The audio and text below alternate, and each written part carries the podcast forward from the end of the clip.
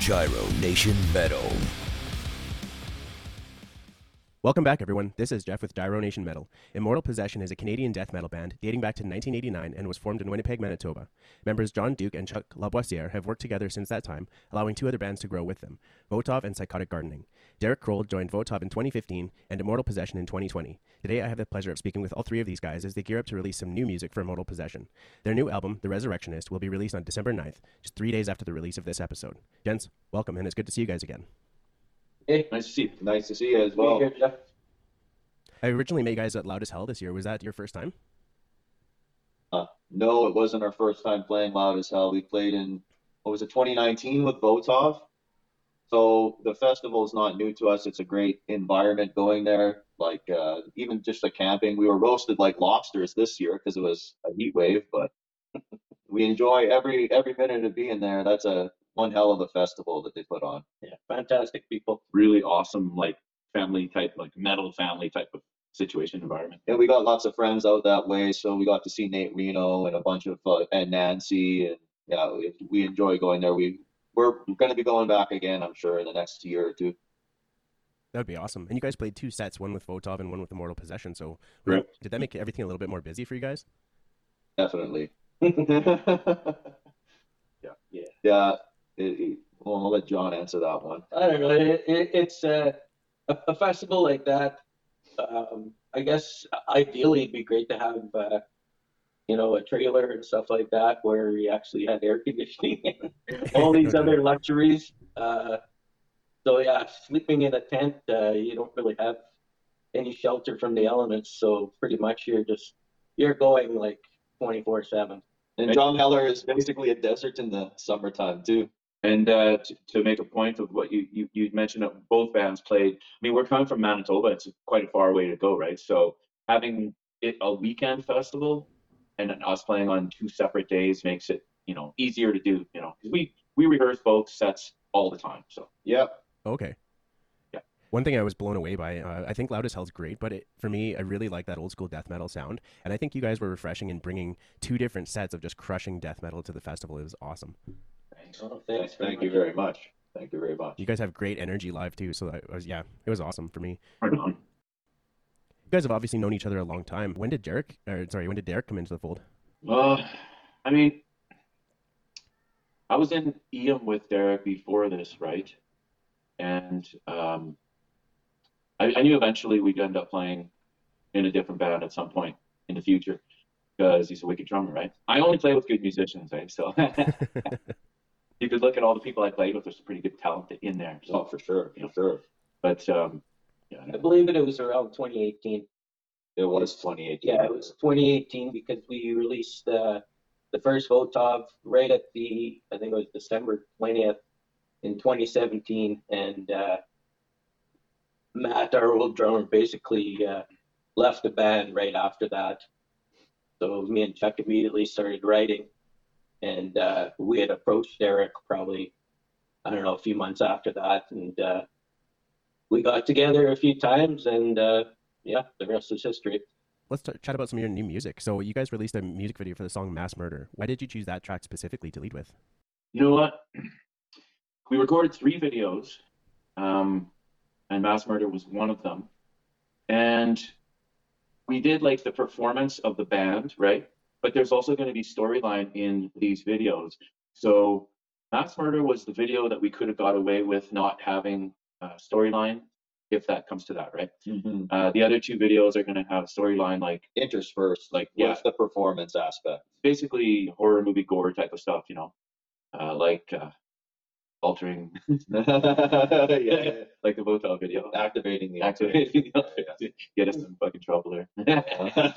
yeah, a little controversy. yeah, it's like uh, nowadays, uh, you know, our our next videos or whatever, we're gonna have some gore in there and stuff. So it's gonna be like, I wonder if we're gonna get censored, you know, from Trudeau and his uh, his his new uh, internet censorship bill and stuff like Yeah, that. So I yeah, guess we're gonna have to find out about that. But it's gonna be a horror movie, the other one.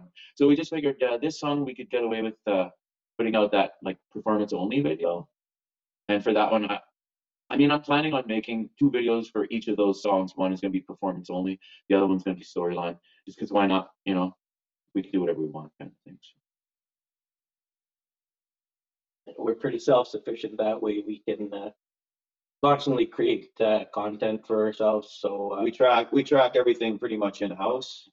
So I track my own drums at my house. Chuck tracks at home sometimes too, and he does pretty much all the production end of things, like mixing, mastering, sometimes too as well. So yeah, pretty much do it yourself band. Sorry, guys, I was on mute there for a moment. Oh, yeah, yeah. I was like, can't see. I'm like, are we frozen? My apologies. What would you say has uh, changed about your music since Immortal Possession's inception, and what are some of your main focuses putting together this release? Um, I'd say I'd say the main thing, the main difference between the two bands is the lyrical content. Probably, um, Votov is more a thinking man's band or thinking person's band, and uh, Immortal Possession uh, mainly deals with uh, gore and stuff like religious topics. Gore, death, religion, uh, spirituality, and whatnot. Votov more deals with like political and you know um, Yeah. media, Media manipulation. influence and stuff like that. And another big difference between both bands is that um, Immortal Possession has many time signature changes and tempo changes within songs, Yeah, whereas Votov is more straightforward. Um, less tempo all the way through. usually Yeah. something like that. Yeah. Yeah. Not necessarily one tempo. I mean, sometimes we'll slow and stuff on the same Oh yeah, tempo, so to speak. I, I- right. uh, Yeah, But we don't change our signatures anyway No. on in Votov generally. Um, so and, you know, people that understand music, they'll know what we're talking about, I suppose. Like Immortal Possession has a lot of like, you know, five eighths and uh, three quarter time, four four time, and you know, all these different time signatures. And Votov is generally mostly four four, it seems to me. The main the main thing too with. Votov, when we uh, started it was we wanted to keep the songs short Right. and concise.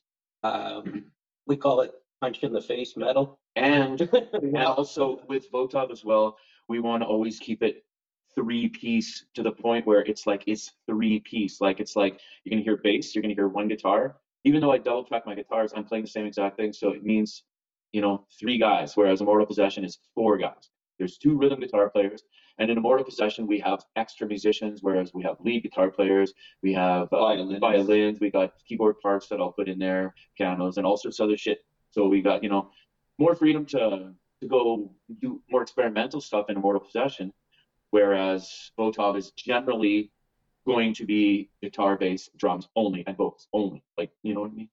Be, uh, being a latecomer to uh, joining Immortal Possession, like I have only been a part of the band for I'd say a couple of years, but there was a huge learning curve for me because I'm playing basically everything without a click track, and there's tons of time signature changes, feel changes. It's hard to adapt to when you're so used to being tethered to a click track, right? It it, it, it was just a, a large learning curve for me because I don't I've never played music like that before it's just something that was completely new. So it took me a little while to get used to it. But once I was used to it and it clicked with me, it was.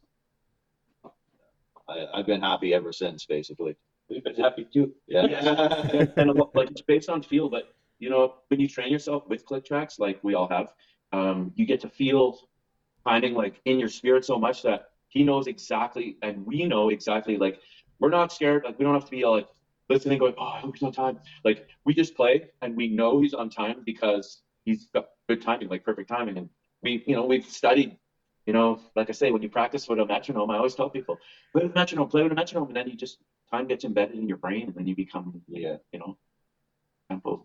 A, a better musician. Yes. exactly. Some of my previous uh, guests have described not playing with a click track as um, kind of encapsulating more of that live feel. How do you guys feel about that? Well, it it's like in Immortal Possession, yeah, we get that live feel feeling, and and our internal clocks are pretty pretty awesome, right? So um, I agree with that sort of feeling, but uh, at the same time, um, if you play a certain like song, let's say a little too slow, it sounds terrible. Or if you play a certain song too fast, it sounds like clown music, and it's like, damn, that should have been slower. So a click track keeps you perfectly in, you know. But let's also reiter- reiterate here, though. I'm the only one hearing the click. These guys aren't hearing click live. They're just hearing my drum Yeah. performance. hmm He's the only one. I'm the only one who's hearing the click. thankfully. Yeah, Okay. thankfully, exactly. I, he- these guys wouldn't like I your would go mental, man. I, I can't stand it. So it's only me because it, it keeps me like I, it keeps me steady, and that's what I like. And I can really gel with a click. That's I'm a studio hmm. guy, right? So it's something that's kind of embedded in my head. I'll record with a click as well. Yeah. No, we all do. Yeah, but I mean, like I'll listen to it, like instead of listening to the We want to be as tight as we possibly can when we're a three piece too, right? There's it's all bare naked. Yeah. Everything's there out in the open, and you can't hide anything when you're a three piece at all. Yeah. As a matter of fact, I'll just say something funny. In Immortal Possession, in the old days, we were a four piece originally, and we became a three piece when our lead guitar player started playing drums. And um, we became a three piece, and that's when I first, that's the first time I had to like really listen to myself because the guitar player that was in the band was better than me, and he would always put himself louder, right? So he'd be like, you know, and I wouldn't hear myself. And then as soon as I was the only guitar player, I'm like, holy shit, do I suck? So I had to like really learn how to play awesome, you know, because I'm the only guy, and bare naked, my balls are hanging out there, right? So I got to make sure that they're nice and smooth. I hope they're not. I hope they're not too. I guess that's one of the reasons you guys practice literally every Sunday. You guys keep a tight schedule with that. yeah. Well, that too, and uh, If we get called up, called upon to do a show, like we Yeah. have to be at. We're ready, and it's uh, it's um, like it is a a spiritual, um, you know, thing for us. I mean, we don't go to church, but this is our church. So when we play all this like brutal, like yeah, death metal stuff, it's like it feels good, right? Like you know, I can have road rage pretty easily, and I come to rehearsal, and then when I leave rehearsal, I don't punch people in the street. So it, it makes for a good release, right? And that's what you know. That's it's a spiritual release, and it's uh, how do you say that? It's uh, I'm gonna take my negative energy and I'm gonna twist it into something positive, and that's what like this thing. We just got our CDs. This is yeah. the positive thing. Oh, this wicked. comes out of like me being angry at society. So it's uh, Yeah. That's exactly what I was doing. yeah, I am humanity's filter. Derek and Chuck, you guys both belong to Psychotic Gardening as well. And though this band takes more of a black doom approach to metal, So does um, John. let me. Oh shit! Sorry. oh yeah, no, John was in psychotic. And where were you at the end? Yeah. Oh yeah. Yeah, see, we were doing psychotic and both of we were same touring and stuff. Yes, Yeah. I never played live with Psychotic. No, he never played live, Oh, okay. but um, he's still in it now too, right? So, anyways, go on with your question. I just wanted to make sure that you know. I just wanted to get a little bit of a rundown of, of that band as well. Like, how did it start, and where did it where does it fall in between Votov and Immortal Possession? Yeah, that's fucking long time. This is That's, where I light up. yeah, that's an old. Um, that's the thing. Like, fucking, where did that start? That that started as um wanting the b- ability to um to expand musically, to have keyboards and pianos and fucking multiple vocals and all sorts of stuff. So it was really wanting to be a studio thing. And then it just became at one point it was me and the other two singers, and it was just us with a DAT machine, right? And we played like, you know, almost like rappers, and it was like, eh, whatever. I eh, I kind of would like a band or whatever. So at some point we got a band together, and it was a couple of guys from Serrated Scalpel that I, I was in at the time, and you know, and then after that got some other guys, and then we had seven guys in that band at one point, and then I was convinced to play guitar. Like I was just a singer, and I didn't want to play guitar, but then they convinced me to play guitar. So I played guitar and vocals. Then we became a six piece. And that, that band was like designed with two singers and stuff. It was designed to really like spread out. We had a keyboard player and it's amazing. Like just really wild and awesome. And so as time went on, you know, all this bullshit happening throughout, you know, like last 10 years or whatever, people, you know, decide to do other things and whatever. And the music scene is what it is and whatever. And uh, so it gets to a point where, you know, that band lost so many members that we kind of put it to sleep for a bit. But right now, it's like because we do all our own stuff, we're recording songs and we're gonna release like recorded music. We won't be doing live shows, but we'll be doing recorded music. I mean, you never know. There might even be a song that we do with the old keyboard player. You never know. yeah, yeah. you never know. That could happen. And it'll just be a treat. And, um, you know, probably like just release an album type of thing, but I can't see that band playing live. So. No, we, we have our focus on Immortal Possession And Votov, yeah. Like we can't, I can't commit to three separate But- entities. But recording wise, we could do it, right? Yeah. And we could put out a like a disc pretty easily because I mean we do everything at home, like we do our It's all in house. Yeah. Yeah, it's all in house. and it all sounds good enough. Like if people listen to our stuff, they can you know they'll know. We're connecting with you know good gear. I wish I had more outboard gear, but that's just you know money thing, right? It's all good. Yeah. I mean, fuck, you know, all they gotta do is listen to the tunes, and that's. I mean, really. The tunes sound great for sure. I'm happy with that. I'm. Very happy with the new album. what we got. So. And then of course, like um, we've got like fucking awesome guest musicians on the Immortal Oh Possession man, and it's just great, man. It's like to hear the leads that these people have done and the violins and stuff. It's like it's it's incredible. It makes it even like bigger, like you know. Tim it's like, Roth and Yeah. Ronnie and There's so many- Scott and, and Mike and Adam. Adam and Adam and Yeah. Aaron Welsh. Aaron Welsh. Yeah. there's a lot of people that made this album like pretty sweet. And our, our other like guitar player who's not here with us right now, Lee. Lee lives in Ontario, eh? Like uh, for Immortal Possession, we're a four piece, right? So he's the member that's not here right now. When things started out, because you guys have been have been part of the music scene for quite a long time at this point, did you see yourselves going this far or for this long? Um, No. me personally, I I know for sure that I'll be doing it for sure. I know this, and um, yeah, I see that, and I see more and bigger things always. Yeah, it's just the way it is. I do. Yeah. For me, yes, I thought I would be still doing it. I always wanted to, but I just didn't think that. You know, when when when you look back in your in your mid twenties and you're going, well, someone tells you, yeah, you're going to be, you know, double this age and you're going to be playing death metal. You kind of would look at it and laugh, right? Really, like. But uh, now I, I wouldn't want to be doing anything else, and I love it, and I've always loved it. I always secretly wanted to do this as, as my full-time job, but obviously uh, it's pretty hard to uh, make a living being a musician these days. for sure. Yeah. It's pretty much impossible. Yeah. Well, and the scene was totally different back in 1989 as well. What was it like in Manitoba back then? Death metal was was still relatively new. Yeah. You know what? It was great. Seriously, like back in those days, in uh, let's say the late '80s, we had bands like Sacrifice and Razor coming to our city, and we're all like, "Yeah, this is where I met most of the people in the Winnipeg music scene of our generation." Was at these shows, right? So we had this guy named Mike Lambert. He was an awesome promoter, and he told me once. He, says, "I like to book good bands. I don't book my friends, even though you're my friend. I book you because you're good." So he's telling me like he's booking good bands so that you know he brings people into shows. Like so he booked us with Napalm Death and Brutal Truth. And we're playing like that was one of our earlier like shows with one of the bigger bands. And people come up to us like, I love you guys. Where are you guys from? And we're like, we're from Winnipeg. Like nobody knows we exist. They only come to the big shows. So basically through Mike Lambert, he helped us become who we are. And it was like awesome. So, you know, going to these shows like back in those days, and then there was like Royal Albert and stuff, and you know, we would, you know, go there and, you know, I would see the guys from the other bands like, hey, you guys want to do some shows? And then like, yeah, yeah. So then we started all doing shows, us and some of the older, like, you know, the early thrash and death metal bands from our city. So it was cool.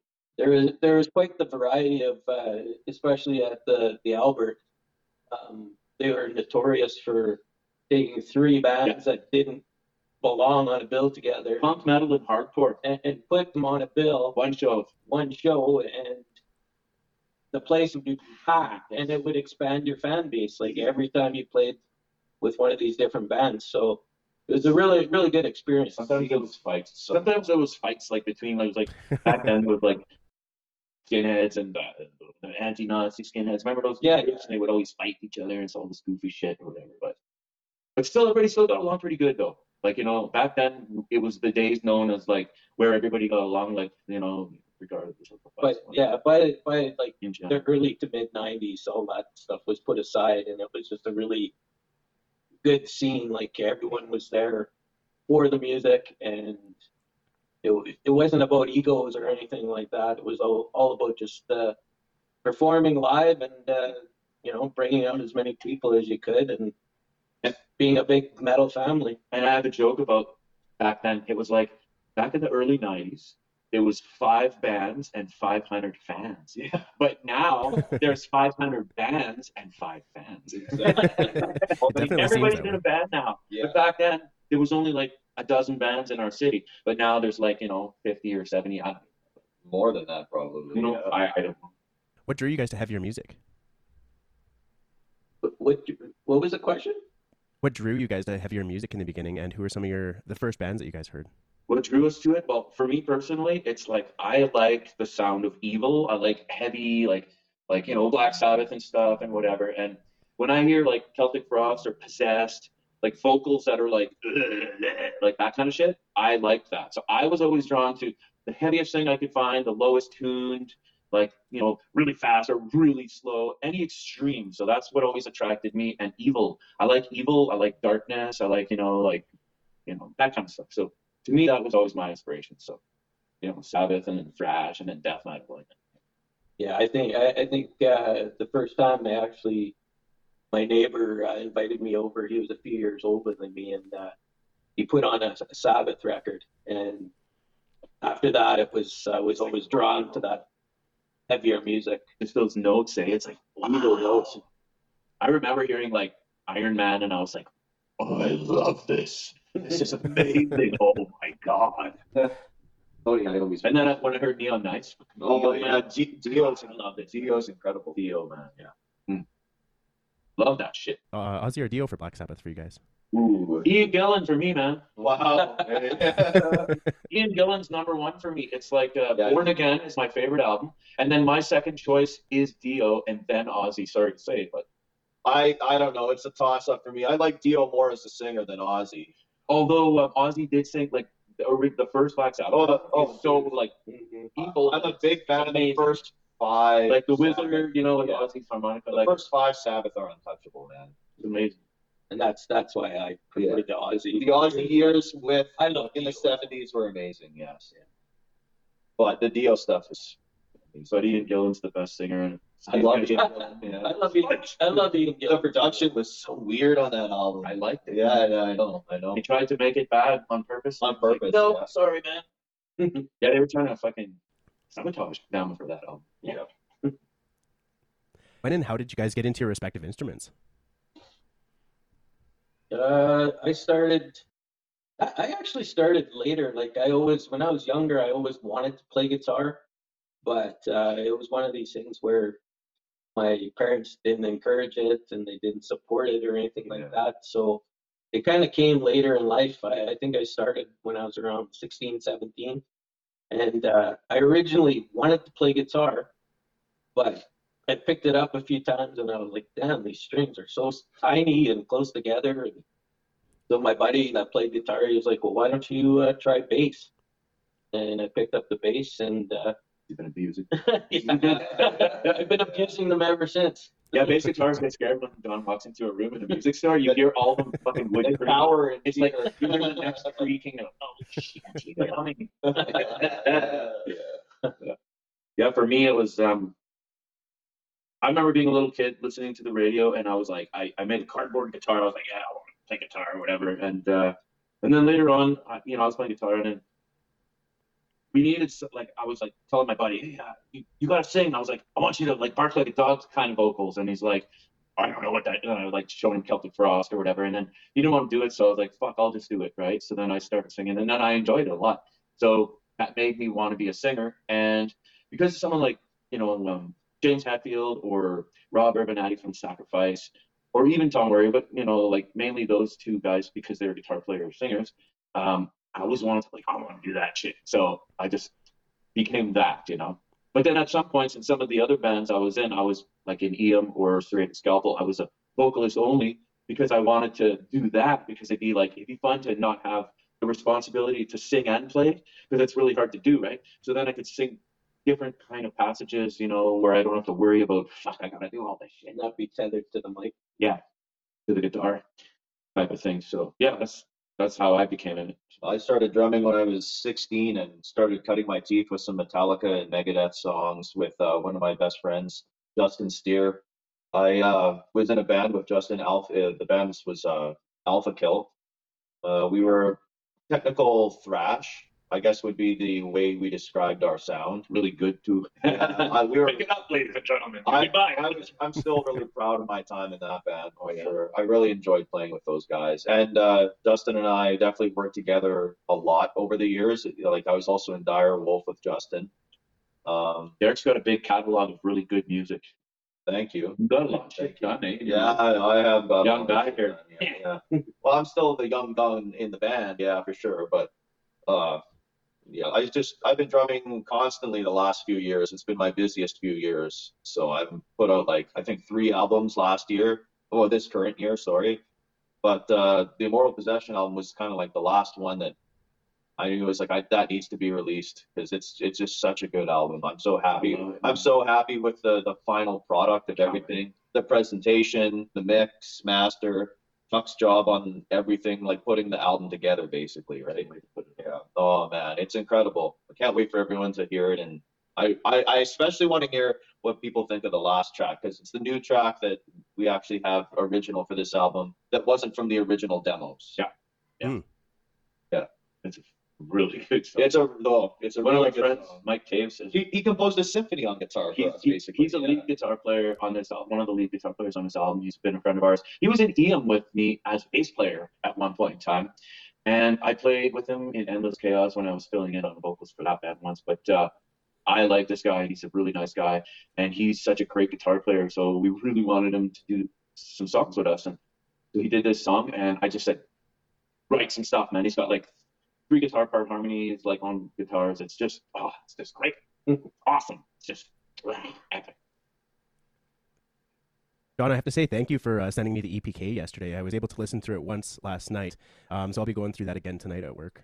It's uh, Sam. it's pretty good. I'm uh, happy to happy to hear your feedback on it too. I can definitely give you guys a little bit more detailed feedback tonight, but overall I enjoyed it. There were definitely some songs that, that drew me right in from the get go, but overall I, there was not a single track that I didn't like. That's awesome. That's that's great to hear. I think let me just pull up the uh, the titles here because I do remember. Uh, I really liked Waltz of the Corpse just because of the beginning. Like that set it out from uh, set it apart from the different tracks, just because you had that like waltz like intro, and it just it was a it was a completely different feeling, I guess, from the rest of the song because then it goes into the crushing death metal, and it was like this is perfect. Yeah. That song was uh, that was song was put on the album at the last minute instead of another song because I wasn't 100% happy with the sound of that other song that was excluded. So I was like, fuck, I want Waltz of the Corpse on there so bad. I just freaking love that song. And I'm like, yeah, I want it. So boom, it's there. And I'm so happy. And uh, down the line too, we've we've got uh, we're thinking of uh, we've got a really good video concept for that that we might uh, we will do. we will do Yeah. over over the winter. hmm It'll be and, awesome. uh, hopefully release it in the springtime. That'll be cool. You guys mentioned that Class Warfare was it was the only track on this album that wasn't included in your demos. So are these all re-recorded and and yeah, re-recorded songs then? Yeah, yeah. The entire album. Sick. Yeah.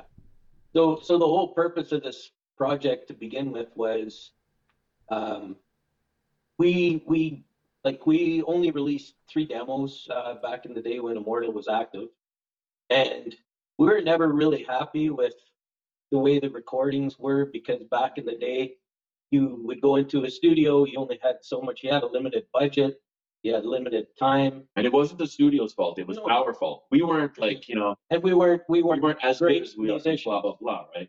So looking back on it, it was like, wow, these songs could be so much more. And when we finally uh, figured out that Derek was the guy that could actually like perform these songs the way that we had envisioned them, Yeah. uh, we had to re-record all the songs because we've been hounded by multiple, multiple labels to re-release the Mass Murder, the EP, Yeah. the way it was, like, Yeah. but we didn't want to do that. No. So, um, we figured out, well, we're, we're gonna, we had about two albums worth of material and, uh, we released this one. We put one new track on it that we had written, uh, this year. And, uh, then we're planning on doing another one and there'll probably be a couple of more new songs on there as well. yeah So in a way, the title, "The Resurrectionist," is kind of um, like a signal as to what's to come for you guys. Exactly. Exactly, yeah. It's, it, it has multiple meanings. So, uh, uh, Chuck could probably explain it better. Well, there's not really much to explain. You If can you- totally get into it though. Yeah. Like, it- well, the You know what a res- you know what a resurrectionist is? I do not. It's like okay, so in the 1400s or whatever, uh, there was like uh, night doctors they would call them, and it's basically grave robbers, and they would steal Hmm. corpses to uh, sell them to, for like people used to do stuff with body parts back in the day, and like for medicine and stuff. And it Well, was it's just they, they used corpses to learn about that too, but human also body yeah, and to do that surgery too. and but they also did other things like they Yeah. actually ate like flesh and stuff. Like there's weird shit that's been happening back in the day. But They anyways, the fat. yeah, they would sell like they would people would eat human meat back then. Just look it up; it's really interesting. So, and then uh, when you see on the album cover, the, the grave, you know, uh, is covered with a steel cage. I think it's called a Mhm. mortsafe or something like that, or whatever. But uh, or Mortgage. uh, I think it's a mortsafe. I don't know what it's called. I forget. But I think it's charging, yeah. um, it's uh, that was so that these resurrectionists wouldn't steal the bodies and the corpses at night or whatever. So it's just, and then plus resurrectionists, it's like those are old songs from years ago, so we're resurrecting them. So there's a lot of multiple meanings. You know, we always like to throw that in. I like that you guys are actually re-record that you have actually re-recorded the tracks instead of just taking the demos and putting it on a new album.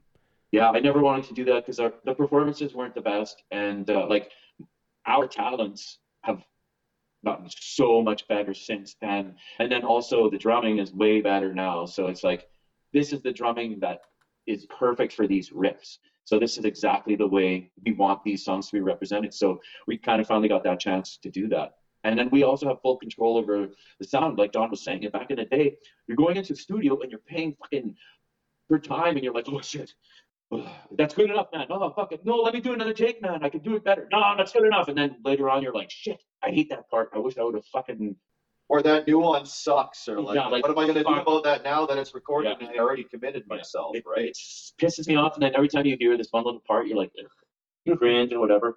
But there's no cringing whatsoever on this album. Like it's like I just No, love it. everything is the way we intentioned it to be, Yeah. I just love it. I'm like, yep, this is fucking, this is what it's supposed to be. Finally, you know.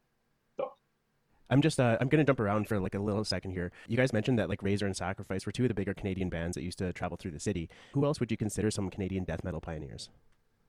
Well, I like Slaughter. Beyond possession. I like Slaughter. Um, that's like not the, the, the glam Slaughter, but the, Yeah, Strappado, right? yeah, Strappado. Yeah.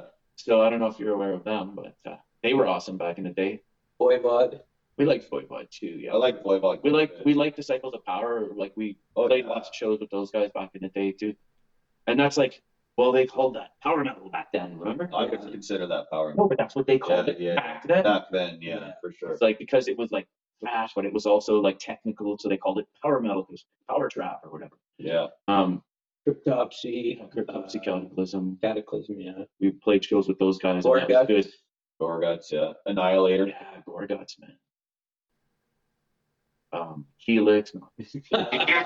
Augury. No, but I do like it. Augury, yeah. Augury, yeah. Augury is awesome. Um, Neuraxis. Yeah, Neuraxis is Yeah, great. fair. Beyond Creation. There's a lot of good bands, really. But Yeah, there. And there's something in the water in Quebec, man. yeah, really is. Yeah. Especially back then, too. yeah. Yeah, no doubt. Uh, Martyr, Martyr, Martyr, with uh, yeah. Dan Mongrain from Voivod. Yeah, That's hard to figure bands. I love Martyr. You know, even back in the day, like during the thrash kind of era, there was like, remember out west, John, there was like The Kill and uh, Yeah. Caustic Thought and bands like that. We Yeah. like those guys. what about Quo Vadis or Quo Vadis. Quo Vadis? Quo Vadis? Yeah, they- Yeah. Yeah, they're great too. It sucks that some of these bands are no longer around. Yeah, they're not around anymore, no. You guys already discussed some of the differences between lyrical content in Votov and Immortal Possession. So, how did you choose those those streams specifically? And why? And I guess the second question would be, why did you choose death metal specifically as well? well, I don't know. Death metal is the sound I like, and it's angry and whatever. Um, Immortal Possession was during the '90s, and I was really into like the religious kind of stuff because I was raised as a Catholic, and I don't like Catholic. I don't like religion, and I've whatever. So I needed to like speak out against it and whatever. So that's where that lyrical, like you know, subjects. And then we sang about gore and stuff because that was the thing at you know back in the day. I'm not a big fan of gore stuff, whatever. It's just it's fun, whatever, but it's whatever. Um, nowadays with Votov, it's like I'm very conscious. I'm very socially conscious about, you know, people fucking with us and like the government and, and corporations and all that shit trying to fuck with us. And I'm just aware of it and I need to speak it.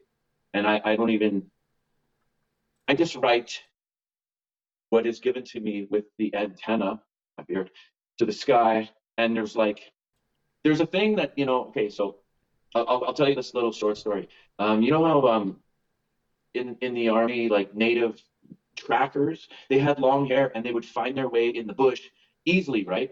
And then so the military made them cut their hair, and then they couldn't find themselves. They were lost, right? So there's a concept that hair is an antenna. That's why I got a long beard, right? And other like thinkers in, in history have had long hair. Einstein has long hair, whatever. I've had long hair since I can remember. So hair is like an antenna for thoughts and ideas. This is like a deep thing. This is a Votov type of idea, right? But um, so this the ideas come. Everybody in the world gets the ideas at the same time. That's why you will have um, inventions happening all over the world at the same time, or even like ideas for like you know death metal guys, like guys my exact age, like Luc Lemay and like from Gorguts and all these other guys are like a month younger than me or a month older than me, and it's all and we have similar ideas on music and you know ideas of metal and riffs and shit. It's like we're given this stuff through the the ether and we're capturing it with our antennas. Like it's whatever. I can go deep, but I guess I'm talking kind of crazy here. but it's true though. This It is the is, thing. yeah. It's like fuck. Uh, so, anyways, that's where all the ideas for Votov comes from. Like I go into a trance and I write. And if you read any of the Votov lyrics, especially Immortal Possession is different because it was written in the 90s, you know, before 1994, but after 1994. Anything that's written is a trance, and it just comes out, and it's it's what the future programmed me to do in the present, because the future has already happened, and they sent me here to make the present happen. So there you go. John, sorry, you and I are the odd ones out here. We don't See, have that's very the long thing. It's, like, it's, it's, it's mental stuff that is deep, deep, deep, and it's like it's why humans were created, and it's like I'm trying to tell people this through lyrics, not by my own will, but by the will that was, you know, bestowed upon me by the gods of the creation. I mean, it's it's the way it is. I, I can't help it. I'm I'm on Earth to give a message to humanity, basically, and we do it through music. It's the way it is for me. it's an interesting concept because that can like parallel the conversation that's ha- being had with psychedelics right now in like Yeah. healing and therapy and stuff like that. So Oh, Interesting. Yeah. yeah. Yeah, psychedelics are. Uh, I don't do psychedelics anymore, but I did in the late '90s, and um, you get to you get to learn that the world is bigger than what it really is, and when you start seeing things for what they are, you really start to see other things for what they are, and then once you know these things, it's like holy shit, whatever. Makes you hate life. like shit, man. We gotta smarten up as human race. Lots of uncomfortable fucking truths. Uh-huh. yeah. 100%. There's also a lot of amazing things that oh, yeah. discovered as well. Of course, of course. It's a it's a double double-edged sword. sword. Yeah, totally. Yeah. You just have to be t- willing to take the good with the bad, and it seems yeah. like um, oh, through that kind sure. of therapy, you can kind of like remove the blinders a little bit. Exactly. I love to know things like knowledge is power, right? So the more you know, like the the more power you have. Like it's like like you know how they, they Juno wants to censor everybody and whatever, right? So censorship. It's funny. It's like if you censor your enemy, you don't know what he's talking about and you don't know what he's up to. If you let your enemy fucking speak publicly, you could see that he's going to do some bad shit and you could fucking take care of it. But if you're such a dumb piece of shit that you're going to censor everybody, it's going to go underground and then Yeah. people are going to do things and then surprise, Revolution oh, actually it's, happens. it's ridiculous. Like Yeah. See, I, I get mad when when people that are in power shouldn't have power and they become a fascist dictator. And then there's this group called Antifa who are apparently against fascism, but they're nowhere to be found when fascism is happening. It's it's bizarre to me, but whatever, you know. I get mad. i think more people should be mad about people that Yeah. decide to take control and make everything worse for everyone part of the problem is you have these people at the top that just have their own personal agendas and they think that they know better than everybody else rather than Yeah. letting everybody live their life in ev- in a, in a safe way of course but in a Exactly, way that's yeah. free and productive for everyone Yes. Yeah, Yeah. exactly. And if more people in the world thought that way, we wouldn't be in the situation we're in. Like, man, I study media and I study, like, especially CBC and CTV, and it's the amount of fear that they put into people's brains is ridiculous. Now, we have little kids that are terrified of everything nowadays. And so now, like, we have, um, I don't know if you know what MAID is. It's medically assist, medical assistance in dying. Okay. It's a bill that Trudeau passed. And coming up this year, um, children under the age of like 18 are going to have the legal right to commit suicide medically without their parents' consent. That's that's fucked fucked up up, man. Sure is fucked up. that's That fucked makes up. me mad. And it's like, so it used to be for people that were like terminally ill and it was like okay they have the right to die yes but now it's like anybody with a mental condition it's like eh I, I'm depressed because I can't pay my rent. Oh, sign up for MAID. You could fucking end your life. Like they want to get rid of people, and it's like just look it up. The You're gonna be, on the wall. you're gonna be yeah. blown away. You're gonna be like, wow. And it's like you know, like there's vulnerable people. When I was 13 years old, I would have fucking killed myself easily, man. I would have been like, you know what? I don't like fucking this world. It's like, hey, the government says I could kill myself. Hey, m- mom and dad, fuck you. I'm gonna go sign up for this. and then you go and then you, you sit back and they give you some drugs and you, oh, feels great. Oh, and then you fucking die. Isn't that amazing? Like, fuck, man. They're offering this. I'm gonna make a commercial. Hey, you could die. If you're depressed, you could kill yourself now. See, it's fucking up. Ugh. The government's intentions are very much off. And you see, this is what inspires me to make the songs and the lyrics that I do because I'm, it's like I'm driven to like something makes me have to fucking try and save my fellow man or help them understand that they're being fucked. You know what I mean? It's like, you know, let's say uh, you, you're friends with somebody and uh, you, you, let's say you're friends with some girl and she's getting abused by her husband constantly and you're just watching it happen. That's bullshit, man. Yeah. It's like you got to help them. Like I'm trying to help people, but people are like, "You're a racist." Why am I a racist? Because I'm trying to help people. Oh my god! And people are programmed with all this shit from CTV and on CBC, and it's like, like Trudeau calling uh, Freedom Convoy people racist and misogynist and shit. It's like, what the fuck is wrong with you, man? They're fighting for freedom, and it's like you're calling people names like that, you piece of shit. Like, oh, whatever. I get mad. Have you been watching that that tri- not trial, I guess, but the I have. the whole investigation into the blockades and stuff and the Ottawa protest? Yes, I'm very in, involved and interested in that. Absolutely, yes. It's embarrassing what our leader says about everything. Like he's just It's insane, man. he is such so a- verbose in saying fucking nothing at all. I know it's it's it's it's it's. I'm so embarrassed for Canada right now. It's He like is um he is involved with one world government with Klaus Schwab. Like there's no doubt about it. Freeland is as well. There's conflicts of interest everywhere. He's had how many scandals? Get this clown out of office. Yeah. That's what I don't understand is he's gone through so many scandals and detrimental decisions, And and, he somehow still are people keep voting him in. somehow. He's a Fuck. criminal. He is a criminal. He's still shining. And he's a drama teacher. He has no fucking business being there. And you know, and, and I talk about this, and people, ah, you're fucking far right, like this and that. I'm like, no, I'm I care about It's Canada. like I hated Harper just as much, right? Yeah. I hate when somebody is a piece of shit that's He's squandering just for their own fucking, you know, their own their own good, not our own good. So it's just like, no, I don't like either side of the the political bird. I like fuck the bird. You know what I mean? Like, fuck, I don't like Well, here's the thing. I didn't like Harper for a lot of specific reasons. Well, Trudeau has just surpassed how Yeah. much I hated Harper. Yeah, me too. Oh my God, yeah. Me too. Which is crazy because I And people still vote for him. That's whatever. or Next- or, next or we're told or we're told that they vote because I personally don't believe that the voting system and all that is it, it's, it's it's it's fixed, man. It's absolutely fixed. But whatever, that's just my opinion. Uh, I mean, how could anybody want this piece of shit in charge? Like he's a loser. Like look at him, he's such a moron. Uh, uh, uh, uh, uh, Whatever. Next topic. Yeah. Yeah. Let's not talk about Mr. Non-disclosure agreement. So Derrick, you're obviously no stranger to musical diversity either. Uh, you belong to quite a few different bands, or have in the past, spanning all the way from power metal to heavy metal, prog, black death, and thrash metal.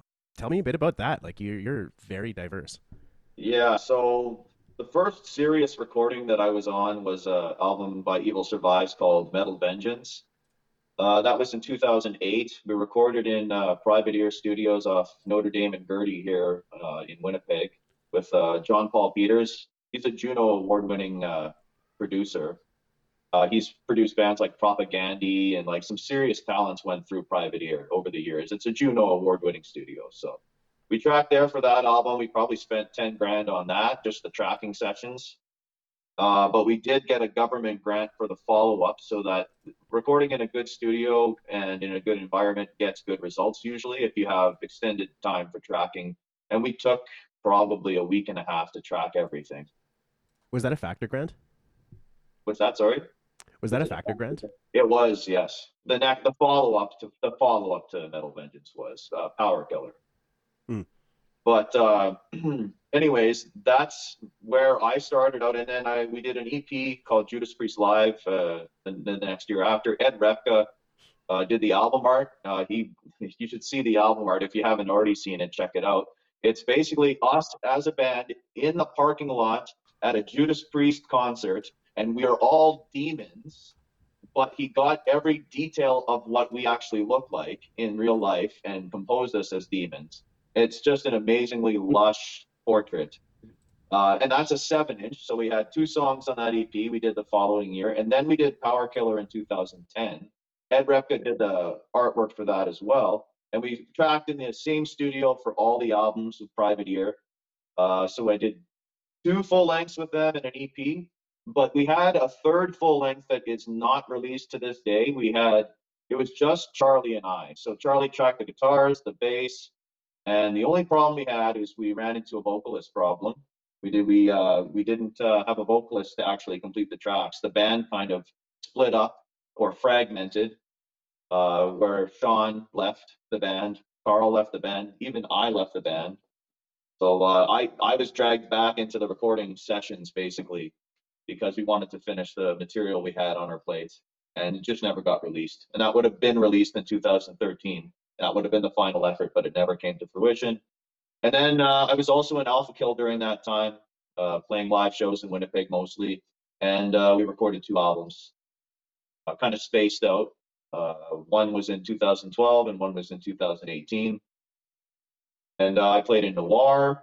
we were like progressive black metal band, I guess. Uh, quite different than most bands in Canada, I would say. Talented guys. Uh, but I left them in 2015 and then I started playing in EM with Chuck. It was awesome. In 2016, I, uh, I know before that, 2015, I think. Yeah. Because we did Cremation of Care, the single in 2016. And that was when the session for Bacterial was at the same time period. So yeah, I, have been working with Chuck off and on since 2015, I guess, really. That's why I knew I'd want him as a drummer in Votov and Immortal Possession because of that, because I knew. Like I say, I only play with good musicians. You did uh, expired utopia. I did expired utopia with Ryan uh, Forsyth, one of my good friends, and right? Mike Taves. and Mike Taves on vocals, uh, another good friend of mine, amazing musician. He's the one that did the leads on Class Four. Ryan and Mike are two of the most tightest guitar players in town, Yeah, and tasty playing, like tasty riffs for days with those two. Ryan's awesome. Ryan's amazing, but Mike's also amazing. Yeah, like they're both like just incredible players. So I was lucky to play on that EP. We, it was a three song EP, but each song is 10 minutes long or over. Oh shit. Yeah, That's they're, awesome. they're all epic, epic songs. It's power metal though. Like it, it's it, that's a different recording. You gotta it's check never that been- one out. It's never been live played. It's right? never. It was a studio project. We kind of knew that that was going to be the case. That's a really good thing about modern days, like nowadays, is that we can do projects like this. Like, you know, we talked about psychotic gardening recordings and shit. It's like we could do recordings and not have to, you know, play live on certain projects and stuff. So it's, it's Yeah, yeah. And then I'm uh, involved with Scott Croker. Uh, he's one of the best guitar players in Manitoba as well. And uh, my buddy Aaron Bacon on bass and Paul Ladessier on cello, piano.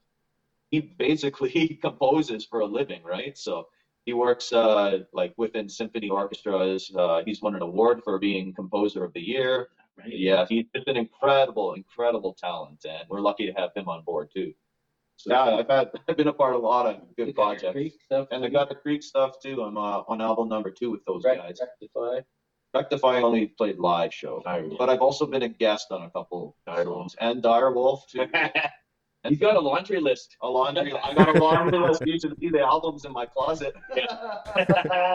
yeah, he ain't got no skeletons. He just got I just got off vinyl and CDs for you. Yeah.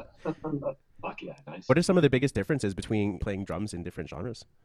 Uh, it's a challenge because you're doing different things and then you become more diverse along the way because you're doing different things. Uh, with Immortal Possession, and like I said, the, the main difference from Votov is uh, I'm free timing everything, but it's that's a challenge for me. And then the Gutter Creek stuff's kind of more rock and roll groove, like we're trying to do the 70s, 80s sort of stuff, right? But with a more modern tone, like really with a more modern tone, yeah. And uh, yeah, there's there's so many differences. And then Noir was a little more dark, you know, abstract, avant-garde stuff, like clean guitar, piano, different different elements. Um, and Alpha Kill is like straight up balls to the wall thrash, 230 BPMs, just slam and thrash. And with that being said, there's probably like more fucking um those triplet beats rather trip than duplicate. Oh yeah, you can't like I couldn't maintain constant 230 BPMs on the double bass. There's different styles of like you know like those little. Or Yeah, oh yeah, oh, oh, for like sure. death metal is always like, and then the thrash is like. Yeah, the, yeah, you got the broken the broken triplets. Yeah, But we do that still because we you know It still sounds great. we yeah. have thrash elements in Votov too. so- we do. And Immortal Possession. yeah, and I wanted to bring that thrash element with me into the band when I Yeah. started playing with them yeah. because I kind of felt that that's what it needed. we actually come from thrash doodle, me and John. Like, Yeah. like we come from like traditional metal, but then as soon as you know thrash was coming around, like you know Metallica and Possessed and fucking uh, Exodus, all those bands from the first thrash or whatever, right? We were just like, oh yeah. And then when death metal came around, we're like, oh yeah. Like we always went for whatever was heavier, right? So mm. Derrick, does your kit change between bands? No, I just changed my tunings. I, what's that? Okay. Oh, I just uh, I don't know that side of things. So how do you actually tune a drum? Okay, well, both heads work in direct correlation between the heads, right? So Mhm. when you're tuning the drums, you always think that the bottom head is going to have to be tuned higher to get full tone. Okay. So for me, I noticed over the years when you're in a studio situation, I was tuning so low back in the day where it sounded kind of muddy, right? Like not in a good way where it's articulate. When you tune it higher, it's articulate, right? But when it's so low, you just don't hear full tone at all. You have to tune the bottom skin higher to get good resonance out of the drum and to make it sound like a note as well. So I have all of the pitches in my head of what sounds good on recordings now because I've been producing myself for long enough. So I have it kind of down to a science, the tuning at this point. But I have one of those tune bots that I have it and I set it in my head, but I always check between songs when I'm recording now to make sure it's all pitch perfect. I have it, yeah, I have it all down, but before I didn't. I didn't have the technology of a tune bot back in the day, right? You have to go by ear. So I know how to tune by ear as well. But for each project that I do when I'm recording, I do do different tunings. Like this new Gutter Creek, I'm tuning my toms higher than I normally do. Like that's a first for me, right? So with tuning a guitar, um, and this is also just an assumption, but it's tuning the guitar is based on the tightness of the string. So in that case, with drums, would it be like the tightness of the covers? If that makes sense, I, I'm probably calling the parts The the wrong names, but yeah, like, Like the if skins, your- yeah. If your drums are tuned higher, your skin is probably like more tight, right? It's it is the the rebound you can feel a little bit more when it like Okay. the stick is coming back up. Mhm. So yeah, if that's what you you mean, then yes, absolutely. When it's tuned higher at the bottom, you're getting more of a rebound up with the stick coming back. and then a low tuning would be uh, like a skin that's a little bit looser. A little bit looser, yeah, yeah. Especially uh, both probably both of the skins being looser, but Mm. yeah, you learn over time that the bottom head needs to be tuned higher than the top head at all times. Okay.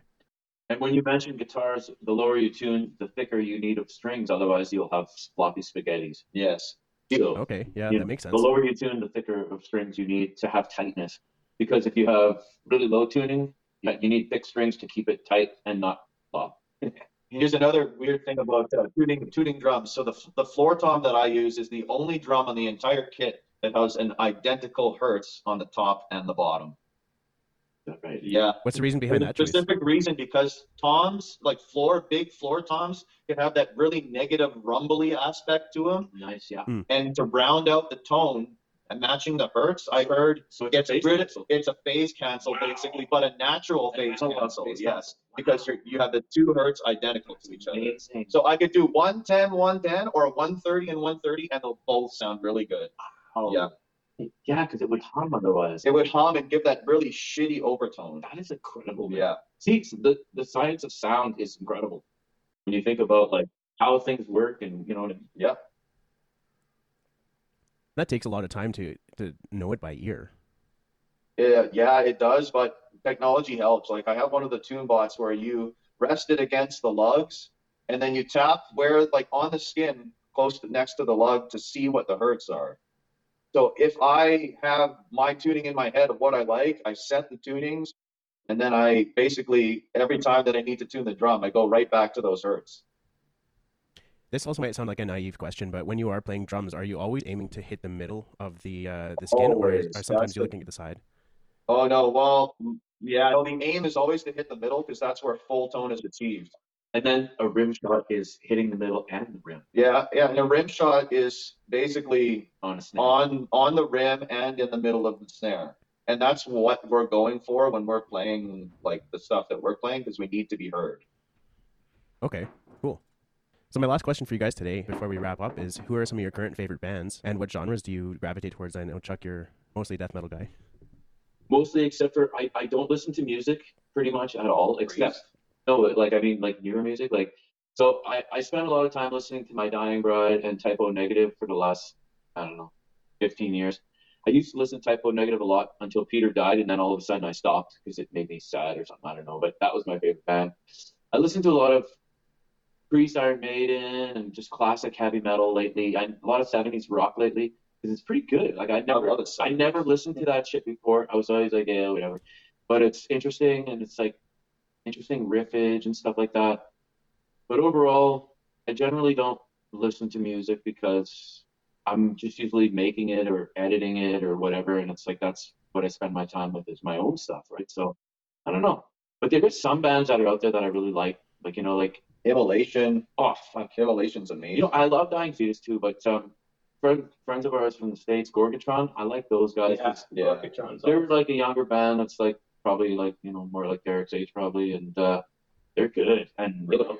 I like them and they're cool guys and shit. So I don't know, you know, we haven't been out much. You know, it's like in the last three years, it's like we weren't allowed to play shows and stuff. So you know, we haven't done much. But we have like I mean ourselves. We've been recording and We did the DVD making 30 years videos, festering. all that stuff. It's like we kept busy. Yeah, that DVD I'm really happy with too. 30 years festering. Uh, do you know the DVD that we did, right? Like, um, Yeah, have you seen any of that? I haven't seen it, no, but uh, I do know of it. shit. Yeah, we're gonna have to send Fucking, send something um, for you. So what we did was like, well, we wanted to record a live. It was actually we were asked to do a live web feast or Like a, whatever. a feed. during, during the pandemic. Yeah, for something in Europe or whatever. I don't even know. Anyways, it whatever happened, I, and I said, you know what? Let's let's record it for ourselves, anyways, and we'll let's put it on ourselves because we're not going to waste our fucking time setting up and all this bullshit if it doesn't happen. So we decided to record it. We got our buddy come in, Dylan Billy. He came in with his cameras because he's he's our camera guy, man. He's awesome. He's a, a young guy that's a wicked young filmmaker. He does all sorts of stuff. We work with him when we do our videos because I like working with good people. Anyways, Yeah. so he comes in, we set up the cameras, we put some cameras on the on the headstocks of our guitars, like GoPros. We got cameras over top of Derrick and all that. And then so we played the Immortal Possession set, and it was like I think we did 14 songs or whatever we did, and we All, all live off the floor. yeah, live off the floor. So we did two takes, one take, and then we did another one as a backup. But I ended up using the first take on every song except for one, and it was just like, this is awesome. And the reason, part of the reason why I liked doing it is because it's live for real, and you get to see exactly what we sound like. Because so many bands cheat in studio and whatever, right? And I'm like, I want people to see exactly what we're doing for real. And that's one of the things I always liked is like, um, let's say you play live and you know, oh, you make the odd mistake here and there, whatever, but people still see how you play for real and it's not all fake.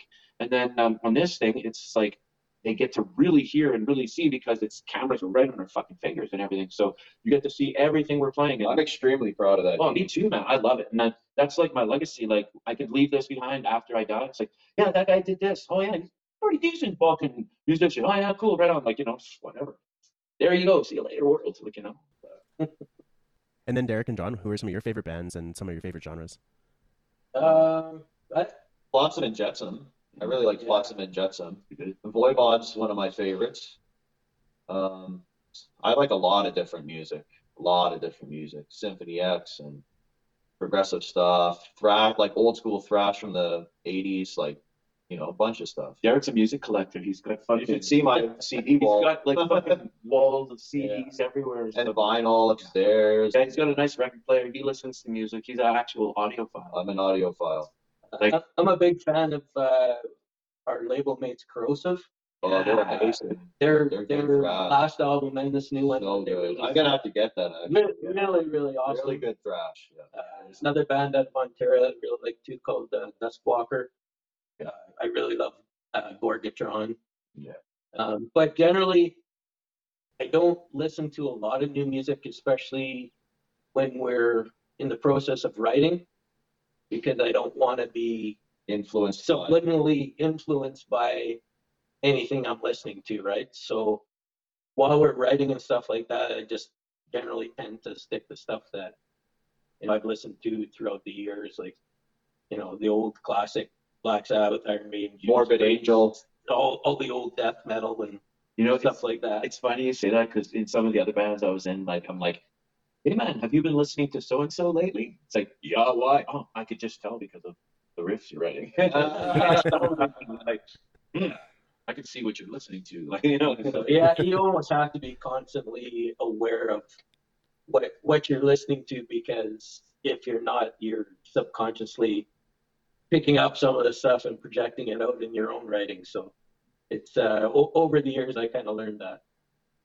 one of the reasons I barely listen to music too. Other than just going. All right, gentlemen. Well, I want to say thank you again for joining me today, especially just before your practice. I appreciate this time, and I hope we get to chat again. That was awesome, and uh, we appreciate uh, everything you do out there, Jeff. Thank you. And Thank uh, you. yeah, we'll talk to you soon. Thank you for tuning in, and we will see you next time on Gyro Nation Metal. Please don't forget to like, share, and subscribe. The podcast can be found on Twitter, Instagram, and Facebook. If you would like to support this podcast, please consider checking out my Patreon. Thank you.